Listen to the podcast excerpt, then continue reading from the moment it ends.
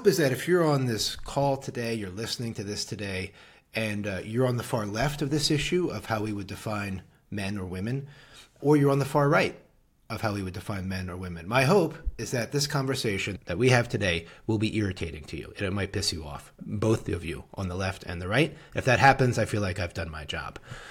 Because there's a lot of truth in the positions that people have taken on these issues. So we'll get into what's true and we'll get into what's really partial. So we're in this, you know, political war around this stuff, and most of people that are warring about this stuff and highly opinionated about this stuff are deeply entrenched in one of those three multipolar camps: biology, psychology, or culture. So, before we get into the meat of the first multipolar factor, which is biology, I want to give a brief overview of something that I'll be using a lot in this talk, which is the idea of the bell curve. Okay. Bell curve is very simple. It depicts the mean, the mode, and the median of a data set. The only two numbers that really matter to us are the mean and the standard deviation. And if you think of a bell curve, right, it looks like a speed bump. The center is the mean, and the wideness of the curve is the standard deviation. And these are really worth investigating, investigating uh, how this is used to crunch data and how it can be really useful in parsing information in a way that's very helpful. I say all that because all of this stuff is really nuanced. And whenever we're talking about secondary sex characteristics and we're talking about athletics or we're talking about things like this, we have to be really careful about our data sets. We have to be really careful about what we're actually talking about. We have to watch our biases and we have to be careful not to make generalizations. Okay, first multipolar factor biology. Okay, so this is one leg of our three legged stool. So, biology is the single most deterministic factor in determining sex. So, sex is male, female, gender is masculine, feminine. So, we're going to talk about sex right now. We're not going to talk about gender, just sex, biological sex. So, men, of course, have an XY chromosome. Women, of course, have two X chromosomes. When humans or any great ape, when you get that set of chromosomes, that leads to the development of all kinds of secondary sex characteristics, which we'll get into in a minute. So, the one thing that's really interesting and where you can sort of see the determinacy of genetics and why sex can't be just reduced to sociology or psychology is when you look at certain kinds of sports and who dominates in certain kinds of athletics it's all men in a lot of it, right? Boxing, MMA fighting, you know, anything that's highly competitive, swimming, running, all these kinds of things, right? Weightlifting, things that require more muscle mass, more speed. When you go out to the far edge of the curve, if you take the world's best tennis player who's a man and put him against the world's best tennis player who's a woman, he will destroy her. Absolutely destroy her. It, won't won't even be a competition. If you take the world's fastest woman and put her against the world's fastest man, not a competition. In fact, the, the fastest women in the world compete at basically a high school level that young men compete at. This isn't patriarchy. This isn't bias. This isn't sexism, right? This is biological reality because these secondary sex characteristics, when we go out to the far end of the bell curve, create extreme differences in gender, excuse me, in sex, right? Which have implications for gender, the implications for then how we view ourselves as men and for, for women. And I want to be really clear about this. So, if you take the middle of the secondary sex characteristics, the middle of the bell curve, so if you take an average woman and an average man and have them box or have them compete in downhill skiing or have them run, the chances of it being a 50 50 chance of who might win are much, much, much higher. An average man and an average woman, the difference is secondary sex characteristics become less prevalent because they're not at the far ends of the spectrum of the bell curve. And I have I have a, a brief story about that. So I'm, I'm, a highly trained martial artist, right? I've been training my whole adult life. I used to fight in tournaments when I was a younger fella and uh, I used to bartend in Philly and broke up lots of fist fights, and so like I'm very comfortable using my body in a martial way. Uh, but as a as a martial artist, I use my legs, my hands, I grab, you know, I throw, I do all kinds of things. And I was challenged to a friendly boxing match by a very nice woman back in my Philadelphia days who was much smaller than me. You know, I outweighed her by probably 30 pounds and I was taller than her. And I thought, oh, what the hell? You know, this will be fun. You know, I'll go easy on her. You know, like it'll be it'll it'll be fine. You know, and um, and so we start to box using boxing rules, and uh, she completely completely handed my ass to me. Uh, it wasn't even a fight.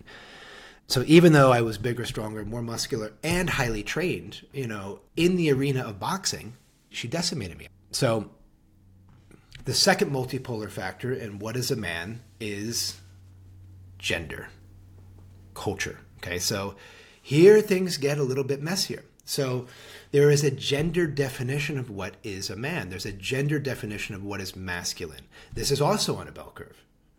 So well, the far side of the bell curve in a culture in a time period might be an Arnold Schwarzenegger type of muscular or Clint Eastwood or Cary Grant or the stoic, tough, emotionally quiet or shut down guy who's, you know, too cool for school. Maybe that's sort of how we would define men on one side of the spectrum, and like over on the other side, maybe it would be this sort of Woody Allen, you know, neurotic, wiry framework, kind of complaining, and uh, um, you know, clearly couldn't punch their way out of a paper bag. So there's we're still inside of this phenomena of the bell curve.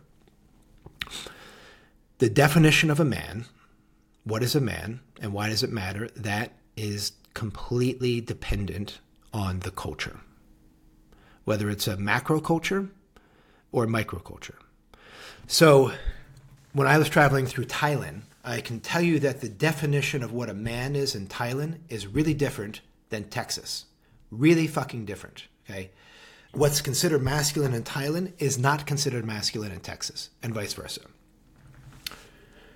Cultural. If we step back and we take like a really brief historical view, for those of you that are integralists and sort of geek out on this stuff, you could also look at this idea that in a power based society, right? Power based society where might makes right, where there aren't any rules, the rules are basically the most powerful person is in charge, and the rule is basically don't piss them off or you get killed. You know, you think of like a Genghis Khan, right? That's a great. Genghis Khan didn't build elaborate rules and structures for governance. He ruled by might and by intimidation. So, in that kind of culture, what's a man? What's masculine? Well, it's going to be very much skewed towards valuing these secondary sex characteristics of speed, agility, power, strength, right? People who can fight, people who can kill. Um, these are going to be valued, these are going to be considered the quintessential definition of what masculine is in a power based society. In a rule based society, we think of like when the Catholic Church ran much of the world, or under feudal empires, or under monarchies, all these rules and so when there's a bunch of rules, right, it's less important.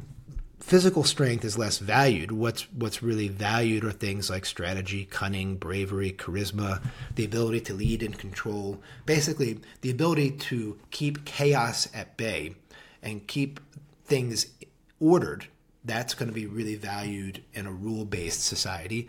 When we move to like status based culture, like the United States, status based culture, right? Obviously, we value men that acquire wealth and status, right? Oh, Elon Musk, you know, wow, 300 billion. Jeff Bezos, wow, you know, look at look at the Bill Gates and George Soros and you know, men that have a lot of money and have a lot of power because of that. There's admiration for that, and then we look at well, what are the things that make those people successful? Well, they're hardworking, they're disciplined, they're ruthless in some ways, they're uncompromising, they're brilliant, and so these psycho emotional traits become something that helps to define what a man is in a culture that is status based. We go into a pluralistic society where we're heading into. Much of Europe is, is there already. There are pockets in the US. And in a pluralistic society, masculine traits are they prefer men who are equitable, who don't worry about justice, but worry about fairness. Right? Fairness. Well, we want to look at all the ways that maybe we're not being fair because we have to be fair. Fairness is more important than justice. We might, in the pluralistic society, admire men who are able and willing to sideline their secondary sex characteristics in favor of greater representation or the representation of underrepresented people or groups. And then we, we also could have something like an integrated society and, and something that like I feel like that I'm living in here in my hometown and with the men that I do work with and the men that I do deep, you know, psychological work and support and challenge. And here I would say that we see the value of all of the above we can see the value of how all these different definitions of masculine and what a man is can have their time and their place and can be worth defending and honoring so long as one can hold that in a larger context and see that it's part of this nested values that exist when it comes to secondary sex characteristics around the masculine. The third multipolar factor, psychology. Okay? This is also the realm of gender expression. And this one's pretty simple. This one, you don't need a PhD here to sort of track this one. All right, so sex is binary, gender is infinitely variable and culturally dependent. And it's not fixed to any platonic ideal, right? There is no platonic ideal of what is a man. It really depends on the culture. But from a psychological viewpoint, it's very simple. It's how I view myself. Do I consider myself a man? Do I consider myself a woman? Do I consider myself neither? I identify as a man. I identify as a woman. I identify as neither is a completely true and valid subjective statement. There's no arguing with it. No arguing with it. It's great. You see yourself as a woman. Great. You see yourself as a man.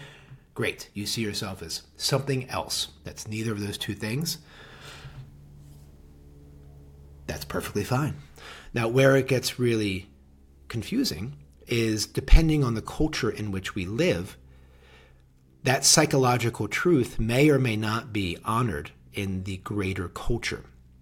So, if I live in a power based or rule based culture, if I'm in Iran or if I'm in China or if I'm in Russia, I may identify as a different gender than my sex at birth, but I'm not going to get that culturally validated. And in fact, I may actually get killed because of it.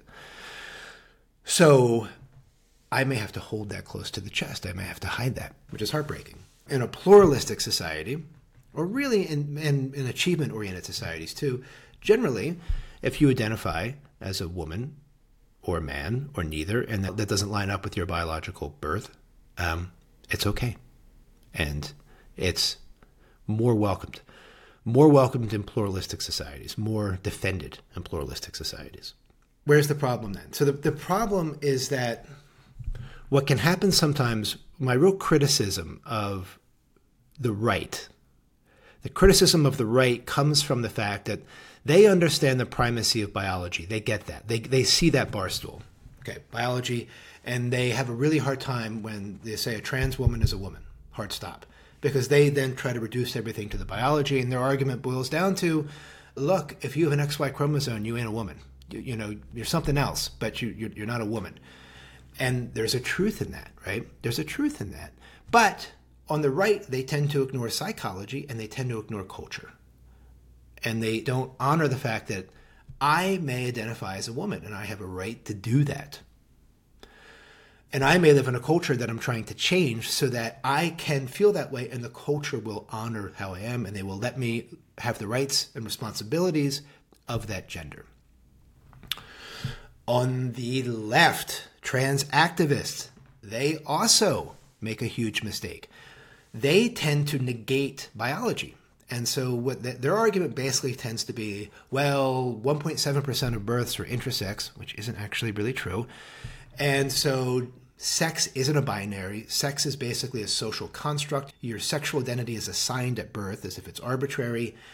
And um, what really matters, since the science of genetics is messy and there's all these things we can talk about that muddy the waters, all that's left then is cultural and psychological definitions. And this is a very sloppy, unscientific argument. And so when they do this, what do we have? We have we have all of the shit that we have to deal with, all of the vitriol and the hatred and the projection and you know trying to ban this and ban that and you know red states are passing laws that are really problematic. They're trying to prevent the culture from acknowledging trans people's right to self identify. That's a problem. I've got a real problem with that. But I also have a problem with the way a lot of the people on the left, on the trans side, are fighting back because they're fighting back in a way that's disingenuous and actually doesn't hold on to this nuance. And so they're not gonna you're not gonna win by making a bad argument. And so you have two bad actors making bad arguments on both sides, and it's a fucking mess.